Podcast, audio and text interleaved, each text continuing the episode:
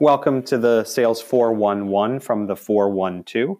My name is Dan Hersh, and I'm sitting with Dan Altieri, Director of Sales Development at Ivalua.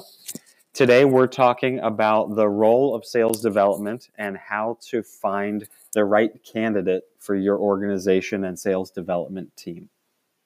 You know, we're we're looking approximately every week at about 25 companies data to to see if we need to alter course if we're on course where we are tracking towards goals.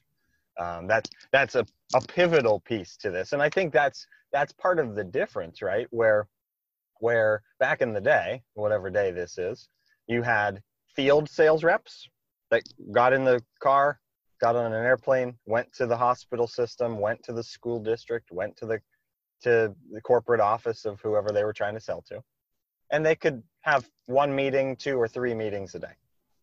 Obviously, they they were doing emails and phone calls um, in between, but that was limited because of travel.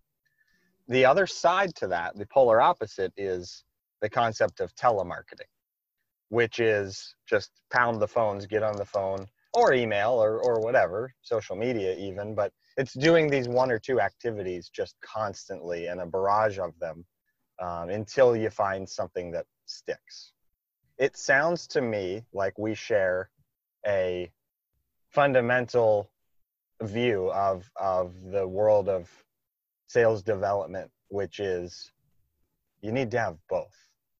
You need Certainly. to have that quantity. So whether it's 400 or 300 or 200 that's different than five. But you shouldn't have a thousand because that's that's just then canned no approach to it, no thought. And I love I love how you brought up using your using your subject matter experts, using your account executives. Um, that's fundamental. You need to be an expert in your position and understand your industry, just like the the top sales guy in your company. You may not be closing. Your team does not close, but it sounds to me like you're looking at it um, you're not looking at it like a lesser role or like a role that can can be so much more junior that you can just bring someone in and they're succeeding by day two. Sounds to me like you're putting a lot of effort into the quality that you provide. Yeah and, and look when i hire people i'm not hiring them just to be in sales development. I'm looking for early talent. I'm looking for the right person that just wasn't in the right vehicle because I think so much of sales development, and this runs counterintuitive uh, to a lot of companies out there. I'm looking for talent in different places uh, because in order to grow an organization that has a complex sale, you need people that can come in and that don't have the pressure of an account executive, that don't have the pressure of a solutions consultant or a higher level role, and can simply focus on how do I get people's attention by by understanding and being able to condense and curate the information about the product? Because I can't tell you how many account executives I've seen that you can tell they just they haven't gotten a chance to really learn the product and how successful can they really be in that?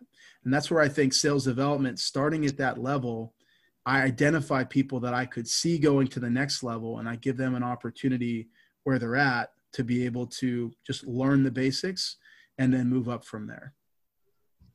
So if you approach your candidate selection by by growth potential by by curiosity by ability to learn I assume probably also some some fundamental pieces when it comes to the role itself.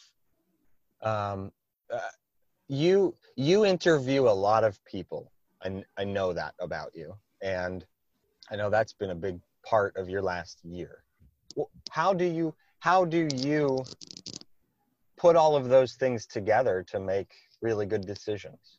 Yeah, so uh, I've got a lot of mentors. Uh, Warren Buffett is actually one of my mentors. Now, you might say, how is, wow, this guy must be really special. How is Warren Buffett this guy's mentor? It's easy. I read what he writes, right? He says, hey, work with people you admire, people that you trust, people that you respect. It's it's difficult to always know who you can trust, right? It's it's difficult from a first impression to know who you can respect or even admire. Um, but if you couldn't see those things happening, or if there's something that happens in that process that you don't trust, respect, or admire, uh, you need to move on. You know, and again, it goes back to prospecting. You have to have when I when I hire, I want to take as many interviews as possible. Uh-huh. You know, I, I actually want to give people the benefit benefit of the doubt. Uh, I've had people, my recruiters, people on my team are like, "Why are you interviewing this person? Why are you bringing this person in?" Sure. That because you you don't know. You don't know until you have a meeting with someone. If they sound good on the phone, that's one part of it. Uh-huh. A lot of people sound good on the phone, uh, but just by having that meeting, uh, you can tell a lot about how does how's that person present themselves. Does that person have confidence? That person doesn't exhibit some sort of confidence in themselves, who they know a tremendous amount about, probably more than anyone else in the world. how, how, how is it how is it then yeah how is it then if they don't understand themselves how is it that they could understand your product and represent your product well Right? Certainly. So that, that that's part of it. There are a lot of different factors that you know. I wish I could. I wish I could boil all of them down to a science. Some of it is just, hey, would you want to work with this person? Sounds simple, right? But do you do you want to work with this person? Yeah. Um, you know, it's, it's sometimes it's as simple as that. And look, let's let's be real. Uh, economy's doing pretty good right now, and because the economy's doing good, uh, there are a lot of people that aren't necessarily looking to make a move because their companies can take care of themselves. So the the danger you can get into when you're building a team is to is to make is to make a hire because you have you know you have a role to fill, you have numbers to hit, and you make a hire that you don't feel good about. I would much rather not hire that person and feel a little bit behind and build a good team because you know what's going to happen a month, two months, three months down the road, you're going to find a much better candidate and you might not have a spot for them. And you're going to oh. say, oh, oh you know, it's kind of like if you're, you know, if you're, if you're in high school or, or, or, whatever, and you're, you're dating someone that you really don't like, but that that's who you have, that special someone comes along and, and, and you're with somebody else and, and, oh, it's a bad spot. So look, be patient, be selective, wait for the people that you want and don't make a hiring compromise. It's really interesting. So as you're telling this story, I'm thinking about one of the one of the most paramount challenges we've had at Engaged Prospect in the past five years. And I think it's a challenge because of our business model and also because I wasn't necessarily prepared to face the challenge. So my career was similar to yours in, in many respects in terms of, of growing into new roles relatively quickly, working for amazing companies that, that provided the experience and the, the ability for me to kind of learn and develop as I went. And, and here I find myself in an organization where part of what we do, I'd say about half of what we do is sales outsourcing. So what that means is a company says, hey, I want to build a sales development team like what you are, or I want to build a, a full blown inside sales approach where we're closing business or whatever it might be. I need to grow, is what they say. And so my job is to to match them with one of my employees. So I go out and hire an employee. They become the sales rep or multiple people for the team become sales reps for this company and they they focus on driving new business why I bring this story up, and it's not really about me, but it's it's interesting how you're phrasing this. So the challenge I've had is to fill customer need. And we don't keep people on staff if they're not tied to to an account, right? Of course. Um, so so I get company XYZ that says, hey, um, we've been, you know, lollygagging for the last six months on pulling the trigger with you guys, but we're ready. Can you start Monday? and we scramble to try to fill that. It's not recruiting, right? I'm not just filling a role. I need to work with this person. I need to, all of the things you're discussing about hiring. Can I work with this person? Will they grow? Will they learn? Will they possibly move up in my organization? Those are all questions I have too. At the same point, it's like, can I wait two months to get somebody that's the right fit in the seat? And will that potential contract still be there when I find them? And so many times, not so many, it's, we're not, you know, a $2 billion organization, but at, at least close, a handful close. of times. Yeah, we're so, I mean, after, after McGregor comes on and Warren Buffett comes onto this podcast, he go. certainly will be. Um, it- so so many times, truthfully, we've we've sped along the process to satisfy the requests of our clients, only to find out that it wasn't the right decision. And conversely, for a different topic in a different episode, probably, we've also always battled the challenge of when do you pull the trigger on on parting ways with somebody and when it's not just directly impacting your organization but also others that's also challenging Sure. Yeah. No, it's you're in a different spot too. You're talking inter i mean it's so interesting you're you're discussing really putting critical thought into the human talent selection which comes from your your background right as a recruiter as a sales rep and as a manager of sales development representatives you understand how important human capital is And, And it goes you- so much you- for the culture. Oh my goodness, the Yeah. culture changes one person, one hire. That's it. That's all it takes to change a culture. That's it. If I said, Dan, if I said 10 really nice things about you right now, and then I followed it up with number 11, which is, you know, if, if we were walking together down the street and I knew somebody, you know, Dan, I'd be embarrassed to be seen with you. If I said that after I said 10 really nice things, what are you going to remember? It only Well- takes one thing. That's right. That's right. I mean, for the purpose of today, though, I'd probably I'd be happy to hear the ten things, and then I would edit out number eleven. so feel free at any moment to say ten really nicely. No, you, you're absolutely right. You're you're absolutely right. The culture can be impacted. It people people remember in every relationship. Business culture is no different.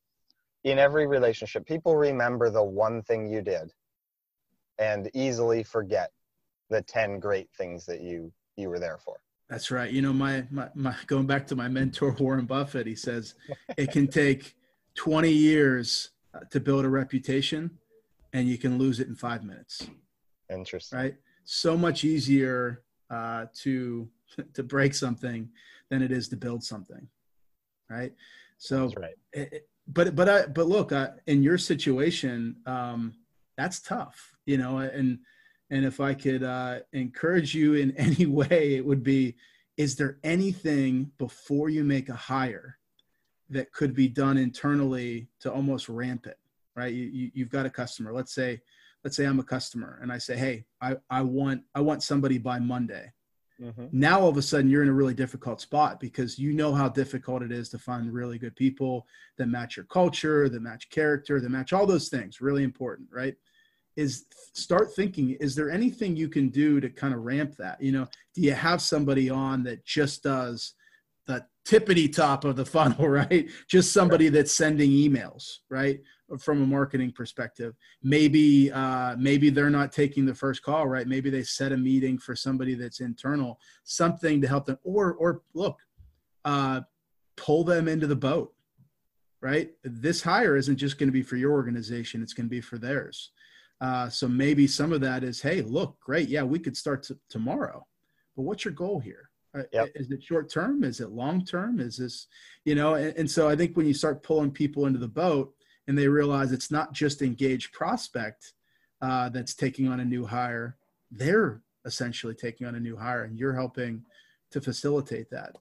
You know, when you start to think about that, uh, you can't.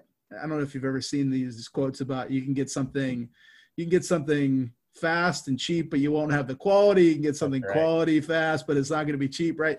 Uh, everybody in the world, if you're a buyer, you want all three.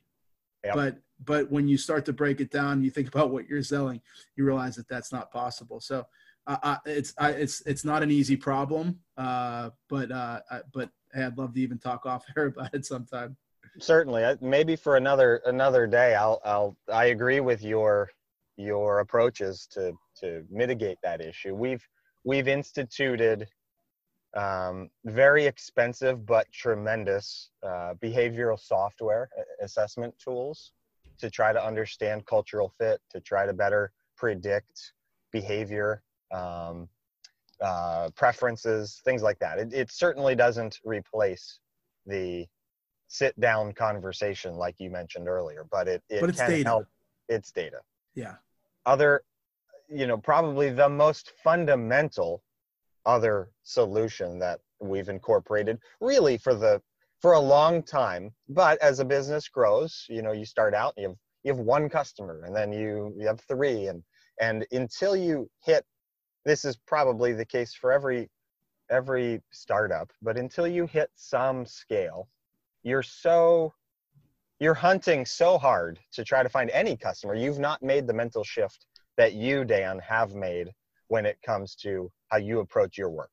Entrepreneurs tend to you know take bad projects take take on bad customers and that's how you learn what a good customer is. Sure. so to to your point from about 10 minutes ago one of the biggest fundamental things we've openly discussed and and tried to solve for is you know what?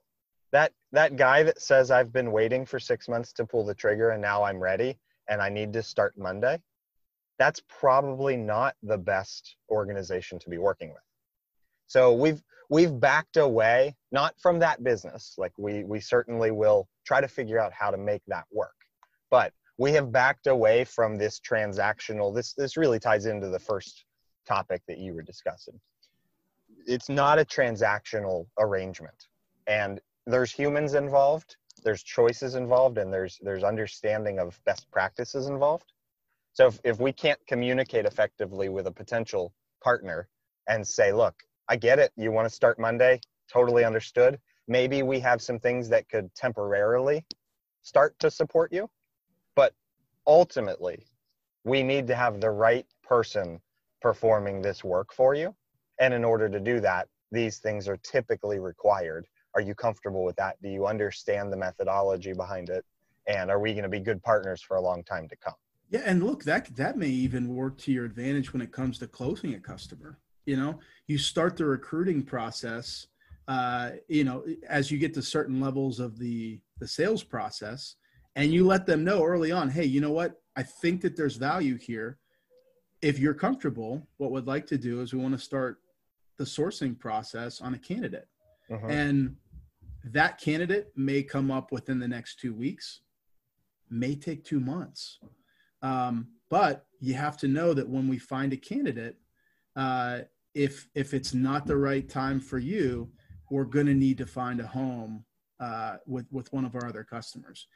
Talk, talk about talk about an easy talk about something that's true. Number one, no, nobody ever wants to be feel like oh this is the last one. You know, like you're buying a car and you know that you there's probably 50 other dealerships within 100 miles that have something similar, That's right? but something that you you're you are essentially in a sales process selling hum, you know human service and there is think about the quality difference how vast that is between a junior performer and somebody that is seasoned big difference right? So that that can be a selling point for you as well. It's that is absolutely correct.